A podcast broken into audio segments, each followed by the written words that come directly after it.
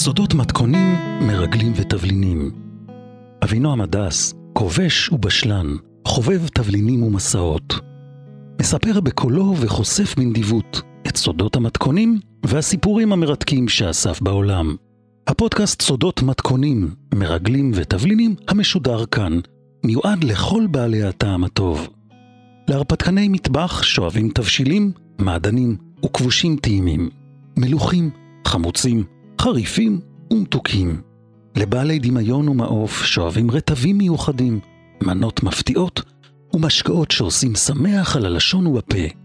הכל מוגש כאן, בגלוי, בכלים נעים ובנדיבות גדולה.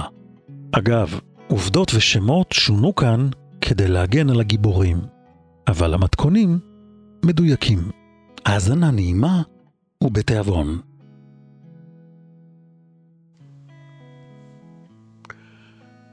פרק ז' המרגל שקורא מחשבות מגייס שותף לנקמה, זה ברור. הצייד מניח מלכודת באפריקה, והמבריח מתכנן תחבולה.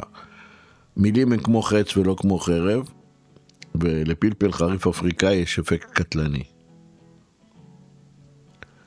הלאה. בורסת היהלומים של אנטוורפן בבלגיה. בורסת היהלומים נוסדה ב-1904 והיא חלק ממרכז היהלומים שנמצא בסמוך תחנת הרכבת. יש שם בערך 2,500 סוחרים שעוסקים ביהלומי גלם, יהלומים מלוטשים, אבני חן וכן הלאה. יש שם גם אלפי מתווכים, בנקאים, עורכי דין, מעצבים, מלטשים וסתם מחפשי הזדמנויות, אתה יודע איך זה. עכשיו למה אני מספר לך את זה? כי יהלומים ואבני חן יש להם ערך לשנים רבות ובעיקר קשה לעקוב אחריהם.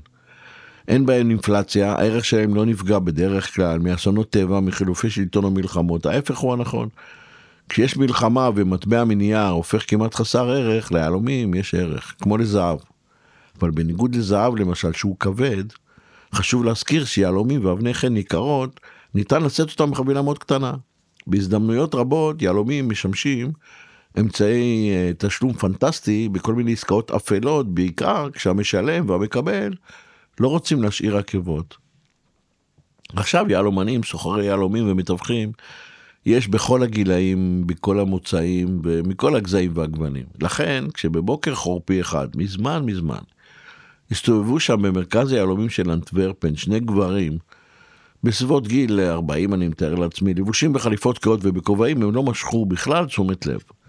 שניהם היו בתספורות קצרות, היה להם משקפי ראייה, מעילים ארוכים וצעיפים. אנחנו יודעים שמעט מאוחר יותר, וזה לאחר תיאום בטלפון, הם כבר ישבו במשרד מהודר של איזה פירמה לעורכי דין ברחוב בריסטולי 43. בריסטולי או בריסטלי. הפגישה איתם נקבעה מראש לשעה 11 והתחילה בדיוק בזמן. בחדר של עורך הדין שייסד את הפירמה, שם הם ישבו ובסבר פנים רציני, ולאחר שהציגו את הדרכונים הקנדים שלהם, ביקש הגבר הגבוה מבין השניים, מעורך הדין המכובד, להקים עבורם חברת מכרות ומסחר באבני חן. זה מה שהם ביקשו. המשפטן הוותיק חייך והבטיח שיעשה הכל במהירות וביעילות. לשמחתו, האורח הזה, הגבוה מבין השניים, היה גבר מקסים, דיבר לאט בצרפתית מצוינת ובמבטא אריסטוקרטי. עבור העורך דין זה היה הגיוני, שכן כתובתו של האדם הזה שקישתה את העמוד השני בדרכון שלו הייתה במונטריאול. מונטריאול כזכור היא בפרובינציית קוויבק בקנדה, שאגב אצל הילידים בקנדה הם מבטאים את זה קבק. האיש הגבוה הזה מקבק במונטריאול, שדיבר צרפתית איטית, הציע לשלם במזומן, והעובדה הזאת התקבלה מיד בשמחה. ולכן שני הגברים השאירו מקדמה מאוד מאוד ראויה של חבילת שטרות כרוכה בגומיה. קיבלו קבלה מכובדת שקופלה בקפידה על ידי המזכירה והושחלה לתוך מעטפה ארוכה שנשאה את הלוגו של הפירמה. הם הודו, לקחו את המעילים והכובעים והלכו, ממתינים אה, להמשך. כמה שבועות מאוחר יותר, שוב לאחר תיאום מוקדם של 14 יום מראש, הגיעו השניים למפגש נוסף. המזכירה בקושי זכה את מראה פניהם ולא ממש זיהתה אותם מהביקור הקודם כי המון אנשים עוברים שם, אבל בנימוס ולפי מסורת הפירמה כיבדה אותם בכוסות קפה שחור ובפלחים משולשים מעוגת שוקולד בלגי תקיעה. אתה זוכר את העוגה הזאת? אני זוכר. אוקיי, טוב, ממשיכים.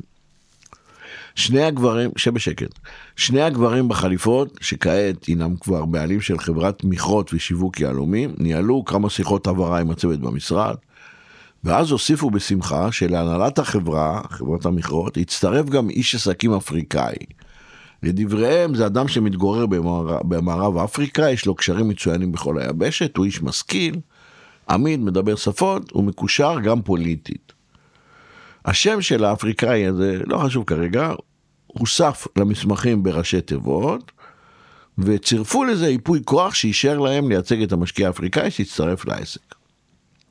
שעתיים מאוחר יותר, הם כבר חתמו בחגיגיות על הטפסים להסדרת הבעלות והניהול של חברת המכרות ושיווק היהלומי לאבני חן. אה, היה כתוב שם שלחברה הזאת יש כוונה לפעול בעיקר ביבשת אפריקה. אתה זוכר את השם של החברה? אתה לא זוכר? אני זוכר. ברור שאתה זוכר. אה, כי יש כאן איזה קונץ, נכון?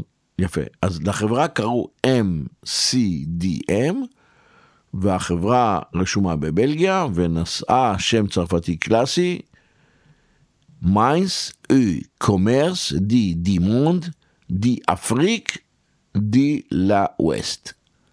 החברה ליהלומים אה, באפריקה המערבית, למסחר ביהלומים באפריקה המערבית. עורך הדין שטיפל בהם, שהוא גם היה שותף במשרד, הוא שמח מאוד ונענה מיד לבקשתם, ותמורת תשלום יפה ושוב במזומן לשלוש שנים מראש, הוא הזכיר להם שירות קבלת דואר ומזכירות. לפי כתובת משרדו ברחוב בריטסלה 43 אנטוורפן, בלגיה. כלומר, עכשיו לחברת MCDM יש גם כתובת בבלגיה. למרבה המזל, ולשמחתם הרבה של עורכי הדין במשרד הנ"ל, בערך חודשיים מאז הפגישה הזאת שאנחנו מדברים עליה, מתקבלת אצלם עוד הודעה משמחת. ההודעה הזאת מפרטת שחברת MCDM, מכרות ומסחר יהלומים ואבני חן, שרשאית לעבוד באפריקה ורשומה אצלם, זכתה במכרז לקריאת יהלומים בהסכם בלעדיות לשישה חודשים במדינה במערב אפריקה. עובר עוד חודש, ובתחילת חודש מאי של אותה שנה, מגיעה ידיעה נוספת, ששוב משמחת את פירמת עורכי הדין בת ורבן. מסתבר שההימור של החברה MCDM במכרה החדש היה מצוין. ההימור שהמכרה הזה יכול להיות רווחי, והנה המכרה הזה מגלה סימנים מאוד מעודדים, והוא כולל מרבץ של יהלומים באיכות מצוינת, וגם מרבץ של emeralds, אמרלדים בצבע טורקיז וירוק. emerald, דרך אגב, איכותיים, מצליחים כידוע להשיג במקרים רבים מחיר אפילו יותר גבוה מיהלומים, אתה ידעת את זה? זה אבן שיכולה להיות יותר יקרה מיהלום. בעקבות הזכייה וההצלחה בקריאה, מתבקשים השותפים בפירמות עורכי הדין, על ידי ההנהלה של MCDM, וזה בהתכתבות, לשכור עבורם יועץ פרסום בשכר ראוי כדי לקבל ממנו המלצות איפה לפרסם הודעות בעניין הזכייה במכרז וגילוי היהלומים והאמרלדים של MCDM, החברה רוצה להתחיל לעשות מסחר בינלאומי. היא רוצה להיות מפורסמת. כמובן שללא שהיות מתקבלות מספר המלצות ולבסוף נבחר עיתון שנקרא לסואר, בעברית זה הערב, עיתון שהוא עיתון יומי בלגי שמתפרסם בצרפתית. זה עיתון מאוד ותיק מ-1887, וכפי שאתה זוכר, ככה אני מקווה, תעשה עם הראש כן, יפה. אז לסואר היה העיתון בשפה הצרפתית הכי פופולרי בבלגיה, עיתון מאוד uh, עם תפוצה גדולה. טוב, עיצבו מודעות, וסדרת המודעות מתפרסמת uh, אודות זכייה של MCDM ב, ב, בעיתון הזה, מודעות גדולות, וכתבו ש... אה, אתה זוכר את המודעות, היה כתוב אבני חן, ומה שעושה את החברה לשיחת היום בבורסה על יהלומים באטוורפן. השמועה עושה לה כנפיים. גם אצל סוחרים ויהלומנים, גם בבורסת יהלומים בניו יורק, ברמת גן, בלונדון וביאליסבורג, וגם במקומות אחרים. יהלומנים הם מאוד טובים בלהפיץ שמועות. מאוחר יותר, מתפרסמים בכמה אתרי חדשות באירופה ובאפריקה סרטוני וידאו שנראה כאילו צולמו בהיחווה במכרה של MCDM באפריקה. בסרטונים נראה באופן חלקי יהלומי גלם ואבני אמרלד שמוצאות מתוך האפר ממש. כאילו ממש רואים שאנשים חופרים ומוצאים את זה. בצילומים שהיו בלתי מקצועיים אבל היו מספיק ברורים כדי לשכנע, ניתן היה להתרשם שהאבטחה במכרה וסביבו מאוד אדוקה. אפשר היה לראות שם מסביב שומרים חמושים עם נשק אוטומטי, מערכות הגנה היקפית, דירות מחשמלות וכן הלאה. בכל מקום ניתן היה לזהות במבט חטוף את סמל חברת הקריאה. אפשר היה לזהות מי, מי חופר, אבל אי אפשר היה ללמוד מהצילומים איפה זה. אבל זה מקובל בענף הקריאה של אבני חן, דיסקרטיות. כדאי לציין כעת, ומאוחר יותר תהיה לזה משמעות מיוחדת, שחברת MCDM ציירה בגאווה על כרטיס הביקור שלה את הסמל של פרובינציות קבק בקנדה. כמה מילים על הסמל. הסמל הזה מורכב ממגן שיש בו שלושה שדות אופקיים. שלושה שדות, אוקיי? בשדה העליון מצוירים שלושה פרחי אירוס בצבע זהב על רקע כחול, זה צרפת המלוכנית. במרכז יש אריה, אריה, כן, אריה מוזהב על רקע אדום, זה בית המלוכה של בריטניה. ובשדה התחתון שלושה עלי עדר ירוקים על רקע אדום, עלי עדר, אתה יודע, זה מסמל את קנדה. אז יש שם צרפת, בריטניה וקנדה, זה הסמל של קיבק. בראש מופיע כתר מלכותי, ומתחתיו יש אה, מגן אבירים, וכתוב המוטו של הפרובינציה בצרפתית. אה, אה, לא זוכר איך אומרים את זה בדיוק בצרפתית, אבל זה משהו כמו Je me souviens, אני זוכר. אם אני זוכר נכון. הלאה. ידיעות על הצלחת הקריאה במכרה של MCDM זלגו גם לעיתונות הכלכלית שיצאה לאור בארצות הברית, בספרד, במונקו, בצרפת, באיטליה, בצפון אפריקה. מספר ערוצי חדשות בתחנות טלוויזיה אף הפיקו אייטמים וכתבות אודות יהלומנים ויהלומים ואבני אמרלד מהמכרה של החברה. בכולם צוינה העובדה שלחברה הבלגית יש שותף מקומי, איש עסקים אפריקאי שהוא מאוד עמיד, אבל מסתורי מבקש עדיין להישאר מאחורי הקלעים, שמו ותמונתו לא פורסמו בדיוק מהסיבות האלה. הלאה. הפרסום על המכרה החדש ועל גילוי היהלומים והאמרלדס היה מסיבי. עכשיו, תשמע, ניתן היה לצפות שגם אדם שלא עוסק בתעשיית היהלומים, נחשף והתרשם ממנו, וגם קלט את שם החברה MCDM. מדוע? כי היה פרסום מאוד מסיבי. יהלומים אה, כאלה גדולים ואבני אמרלד לא מצאו כבר הרבה זמן.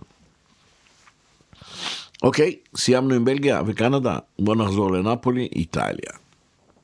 ויקטור ודאטה, שכזכור ממש מסוחרר מההזדמנות לעשות רווח עצום מעסקת נשק והובלתו לאפריקה, מייצר קשר ראשון, ואחר כך מתקדם יותר עם כמה ספקים, למען האמת עם שלושה, ספקים של רכב, אה, של נשק מוברח או גנוב. וגם הוא פונה ליצרנים של נשק על פי בקשתו של הבלגי. הכל מתקדם לפי התוכנית שלו. הוא מוצא ספקים לקניית הנשק והציוד לפי הדרישות של הבלגי הגבוה והכריזמטי. האוניות שלו זמינות. אפילו מצא, הוא מצא שכירי רכב, הוא כבר הצליח לגייס אותם. בינתיים במקביל, הרי הוא חשדן גדול, וכפי שאנחנו יודעים, שהוא, כמו שהוא עבריין גדול, גם הוא חשדן גדול. אז הוא עושה סדרה של בירורים וחקירות. אבל כמו שהוא אמר לעוזר הצמוד שלו, צ'ימני, אתה זוכר צ'ימני? צ'ימני שצמוד אליו בכל מקום. הוא אומר, just to be on the safe side, רק כדי להיות על הצד הבטוח, בוא נבדוק כל דבר שלוש פעמים. אז מה הוא עושה? הוא מפעיל קשרים, מריץ בקשות לאנשים שהוא איתם בקשרים עברייניים, שואל, משווה עובדות, והחקירות נושאות פרי. הוא מוצא מידע מרגיע וכנראה מבוסס על חברת מכרות בלגית אפריקאית שרשומה בבורסה באנטוורפן וקוראים לה MCDM, הוא מוצא שהיא רשומה אצל עורך דין והוא מוצא קטעי עיתונות ולחברה קוראים Mines Commerce de Diamants d'Afrique de l'Ouest. וברור שהאפריקאי המזמין הוא המשקיע העיקרי בה. הוא מקבל העתקים של עיתונים וקורא שהחברה חופרת יהלומים ומרדני בהצלחה גדולה. עכשיו, כשהוא קורא את זה, מה הוא, במה הוא נזכר? נו, במה הוא נזכר?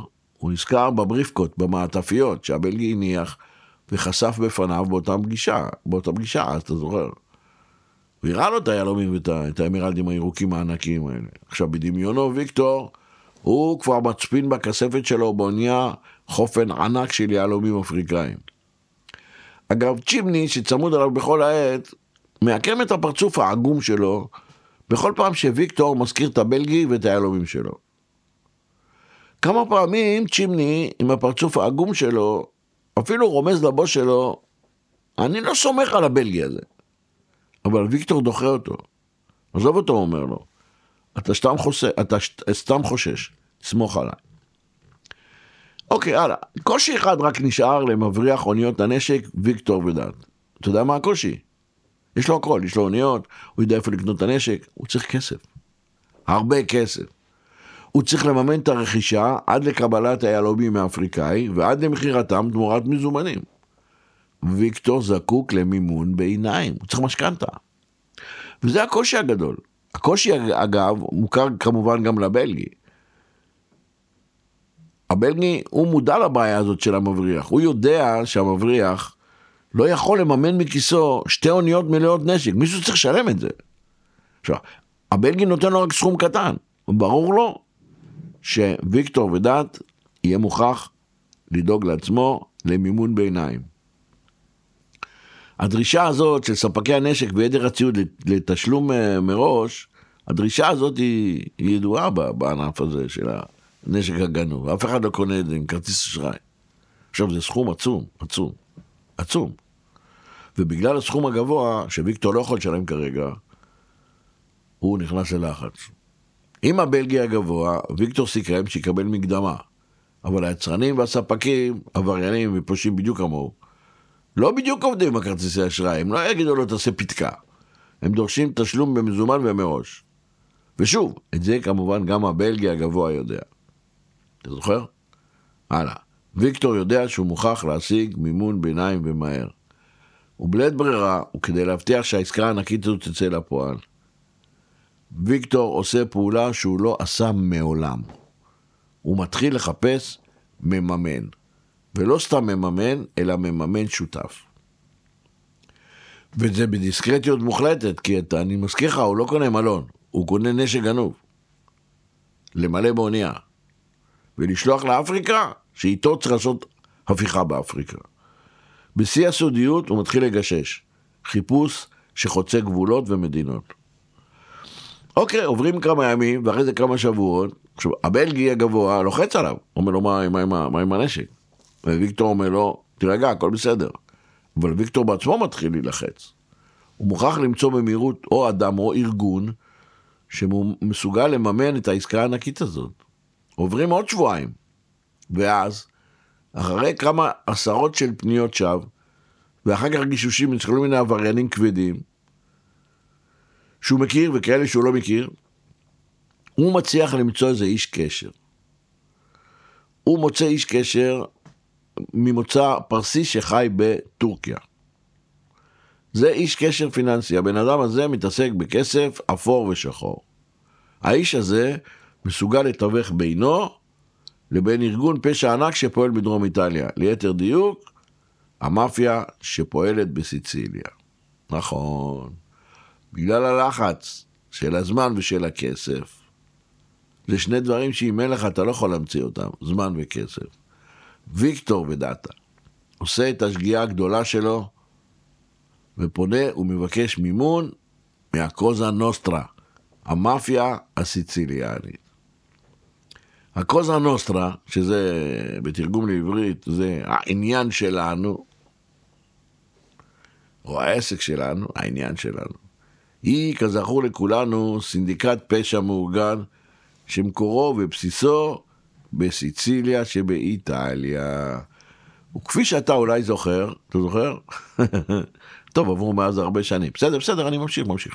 אז כפי שאתה ודאי זוכר, ויודע, המאפיה הסיציליאנית מאגדת בעצם מספר קבוצות פשע במבנה ארגוני דמוי פירמידה. לכל קבוצה בקוזה נוסטרה, הם קוראים לזה משפחה, כל קבוצה כזאת, כל משפחה כזאת, פועלת בטריטוריה מוגדרת. לכל משפחה יש או כפר, או עיירה, או עיר, או יותר מעיר אחת. הסיפור התחיל מתי? הסיפור התחיל מזה שלקחו את החוק לידיים, החוק במרכאות כפולות כמובן. השלטון היה מושחת, המשטרה הייתה, היה רפיון במשטרה, אז נוצר המצב שאפשר להקים ארגון כזה שלוקח את החוק לידיים. טוב, אני ממשיך. עיקר העסקים במרכאות של המאפיה היו ועדיין. השתלטות על עסקים וגביית דמי חסות. שוד, רצח, בוררות בין עבריינים, הלבנת כסף. אבל בעיקר עסקים. יש למאפיה המון כסף שחור, טונות. אחת המטרות היא הלבנת הכסף. כדי שניתן יהיה להשתמש בו. לכן שוק אפור הוא פתרון נפלא. מה זה שוק אפור? מחבר עם הכ... את הכסף השחור מצד אחד, עם השוק הלבן מצד שני, זה יהיה אפור. זה מפה השם. איך העסק הזה עובד? שאלת שאלה מצוינת, הנה אני עונה. מלווים סכום כסף לעסק או לעסקים. עוזרים לעסק הזה להרוויח ונכנסים בתור שותפים גלויים. או אפשר לעשות הפוך. מכניסים כסף לעסק, גורמים לעסק להפסדים, משתלטים על העסק עם השקעה מאוד קטנה, וכשאתה בעלים של העסק, והעסק לגיטימי, הופ, הנה נוצר מקור לרווחים. שאיתם ניתן לרכוש בתים, מכוניות פאר, יאכטות, שעוני יד במיליון דולר, אוניות. לחיות כמו משפחת רוטשילד. כמובן גם שעם הרווחים מהעסקים שלנו, אחרי שהשתלטת עליהם, אתה רוכש עוד מפעלים ועוד עסקים, ועם הרווחים האלה, אתה מה עושה? ממשיך לממן פשעים ועסקים שחורים אחרים. הנה השחור אפור לבן. ומה קורה למי שלא מחזיר את חובו לקוזה נוסטרה? עוד שאלה מצוינת. מי שלא מחזיר את חובו לקוזה נוסטרה זה פשוט מאוד. במקום שהחוב שלו ייעלם, הוא נעלם, אבל לא מרצונו. תשמע סיפור קטן. איש קוזה נוסטרה שפעם ישב איתנו על בקבוק של מרסלה, במרפסת שלו בווילה בפלרמו, אתה זוכר? אתה זוכר את האיש הזה? מה היה מיוחד בו? נכון, שהיה לו רק עין אחת. יפה. אז האיש הזה, אני לא זוכר את השם שלו, לא חשוב, נקרא לו מרסלה על שם בקבוק היין. מרסלה, אגב, יין משיצ'יליה, אתה זוכר? אמר לנו, יש מספיק ים מסביב לשיצ'יליה. ככה הוא ביטא את זה. אנשים עלולים לטבוע. כשיש לך כל כך הרבה ים, הוא אומר, אנשים יכולים לטבוע, ואם זה לא מספיק, יש לנו גם הר הגעש אתנה. וגם שם יכולים לקרות אסונות, הבנת? אני הבנתי. יצאתי משם די מזועזע. אוקיי. זאת אומרת, לקוזה נוסטרה יש רק פתרון אחד לאדם שמקבל הלוואה ולא מחזיר אותו. בעזרתם הוא מחזיר את נשמתו לבורא. הוא היה חייב והוא נהיה זיכרונו לברכה. גם ויקטור יודע את זה, אז בואו נחזור לוויקטור. נגרם לוויקטור צורך, או נוצר לו צורך, לעשות טעות, והטעות שלו מרה. אבל אבוד. הרצון שלו להרוויח היה יותר חזק מהחשד, או מהחשש. עכשיו, בעזרת אנשי הקשר שלו, שאני לא יודע מי הם היו בדיוק, אבל אפשר לברר אם זה מעניין אותך, הוא נפגש עם אחד הבוסים הקטנים של הקוזה נוסטרה בהתחלה, בשיצ'יליה. בעקבות הפגישה הזאת ואחרי כשבוע, הוא מוזמן לפלרמו, ונפגש עם אחד הבוסים היותר מכובדים של הארגון. ההוא ישב איתו, אכל איתו ארוחת ערב, שתו שני בקבוקים יין, ואז ניגשו לעסקים. שאל אותו מה אתה צריך. ויקטור חושף בפני הבוס של הקוזה נוסטרה בשיצ'יליה, בפלרמו, את עיקרי העסקה המתוכננת עם הבלגי ועם האפריקאי שלו. האיטלקי שואל הרבה שאלות. אדם שמן, לבוש טוב, אה, היה לו וסט אה, מוזהב מתחת לז'קט השחור שלו, היה לבוש ממש יפה. ההוא רשם לעצמו על דף קטן כל מיני הערות, היה לו עיפרון קטן צהוב. ויקטור מספר לו על הנשק, מספר לו על האוניות, על יהלומים, מספר לו על האמרלדים, מספר על המכרה. האיטלקי שומע את הסכום שוויקטור מבקש, ולא מניד עפעף, לא עושה עליו שום רושם מהסכום הזה. נראה שמכרה היהלומים מעניין אותו, יותר. הוא שואל עוד שאלות, שוב רושם הערות על הדף הקטן שלו בעיפרון. אחר כך הם שותים כוסית גרפה, ההוא עוזב ולוחץ יד, נעלם עם שני שומרי הראש שלו. ויקטור נשאר במלון צמוד לטלפון. ככה אמור לו לעשות. יומיים לא זז מהחדר.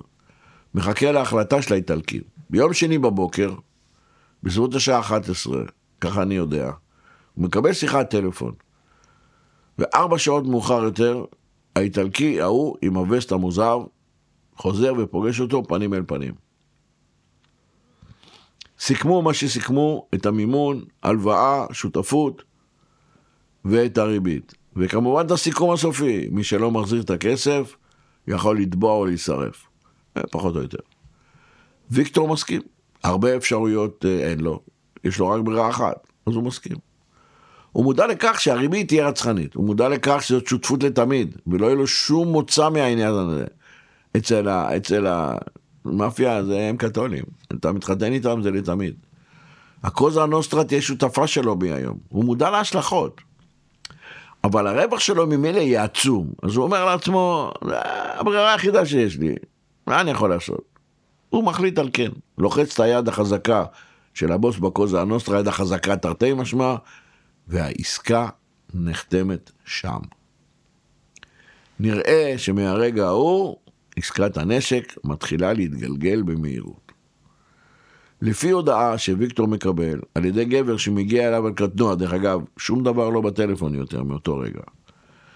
מגיע אדם עם הקטנוע, מתאם איתו מועד. ואז, אחרי כמה ימים, נדמה לי אחרי יום וחצי, לפנות ערב, ויקטור מקבל מזוודה עם מזומנים מאדם, שליח שאין לו שם, שמגיע בדיוק בשעה וביום שנקבעו. הוא בא לוויקטור אה, למלון, מגיע באלפא רומאו ג'וליה לבנה, האדם הזה שליח, מלווה בשני גברתנים, מוסר את המטען שלו, מזוודה מלאה בכסף, מסתובב והולך. אה, אה, ויקטור חשב לעצמו, הוא אפילו לא נשאר לברר שאני סופר. לא, ההוא נתן לו את המזוודה והלך.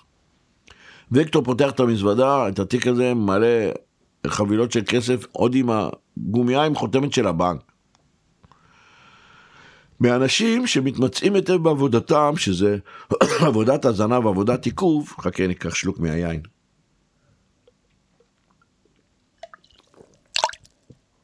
אה. מאנשים שמתמצאים היטב בעבודתם, עבודת ההאזנה והעיכוב, אנחנו למדים שמאותו הרגע ויקטור עורך מספר רב של שיחות טלפון. הוא מדבר עם כמה ערים באפריקה, עם כמה ערים באירופה, במזרח הרחוק וגם בצפון אפריקה. הוא עושה את השיחות מהרדיו טלפון באונייה, אבל הוא גם עושה כמה שיחות מעסקים בנפולי, הוא יוצא מה... מה... אה, מהאונייה ועושה שיחות אה, מכל מיני עסקים בנפולי.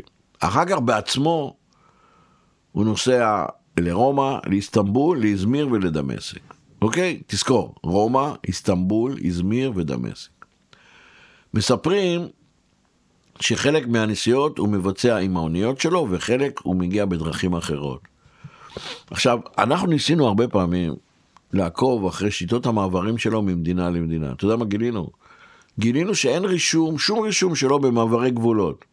אף אחד לא, לא עבר בשם ויקטור ודאטה, כנראה גם לא בחברות תעופה וגם לא אצל מוכסים ופקידי הגירה והגבולות בנמלים. נראה שהאדם הזה יודע להסתדר היטב מאחורי כל מיני דרכונים ותעודות מסע מזויפות. בכל הנסיעות האלה, או לפחות ברובם, מצטרף אליו גם מי? נכון מאוד, צ'ימני, העוזר הנאמן שלו. צ'ימני עם הפרצוף העגום שלו, סוחב תיק, עושה רשימות, מתייק מסמכים, ממש נראה פקיד יבוא. ויקטור מאוד מאוד מרוצה ממנו. ובאמצע חודש פברואר, זוכר פברואר, היה קר, נכון? הכל מוכן. כל הנשק סופק, ידענו על זה. 500 רובי סער, 50 מקלעים כבדים, אתה זוכר 05. 500 אקדחים קלוק, אלפי כדורים, עשרות אלפי כדורים, אולי יותר. אה, עשר שריוניות צרפתיות, אתה זוכר? 20 משאיות, 4 על 4, טויוטה, וכל יתר ארגזי הציוד. הכל הוא עבר בדרכים היסטוריות לאיזה נמל נידח, הועלו שם על סירות ומשם הישר אל האונייה של ויקטור. הכסף שהתקבל מהקוזנוסטרה שולם לכל הספקים, ונקבע גם מועד המסירה עם האפריקאי. זהו, ויקטור ודת יודע שזו דרך עם כיוון אחד בלבד. No way back, הוא לא יכול לחזור ממנו. את הכסף הוא שילם, האוניות מלאות בנשק, הוא חייב סכום אדיר למאפיה, וצריך לספק את הנשק לאפריקאי. הוא צריך לספק את המטען הרצחני הזה באפריקה. עכשיו הוא צריך לקבל את התשלום ביהלומים ובמרדני כפי סוכם.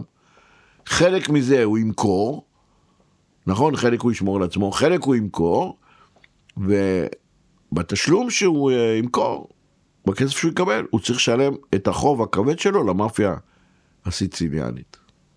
בסדר? יום רביעי, שעה 11 בלילה, הוא באונייה שלו, ויקטור ודעת שולח את היד לרדיו טלפון, להתקשר לבלגי הגבוה, להגיד לו, נפגשים, אני רוצה לספק לך את המטען הרצחני שלי. זהו, עד כאן הפרק הזה. עכשיו, האם אוניית הנשק, שתי אוניות הנשק, יגיעו לאפריקה? האם היהלומים שולמו? לא מבריח. האם החוב העצום הוחזר למאפיה האיטלקית? מה עם הצייד? איך הוא משתלב? הוא נעלם לנו. איך משתלב חזרה איש המודיעין הפורש, זה שיודע לקרוא מחשבות, ומה עם הנקמה שלו? טוב, זה בפרק הבא. ואתה שיושב כאן מולי ועוזר לי להיזכר, אני מודה לך מאוד, תודה רבה לך. בבקשה, תודה רבה לך, תשמור על עצמך תמיד. ולמאזינים אני אומר, תודה רבה לכם על ההקשבה. אני אשמח שתעשו לייק, תעשו מנוי, או תשלחו לי כמה מילים בוואטסאפ, אם יש לכם איזה חוות דעת. ולכולכם, להתראות בפרק הבא.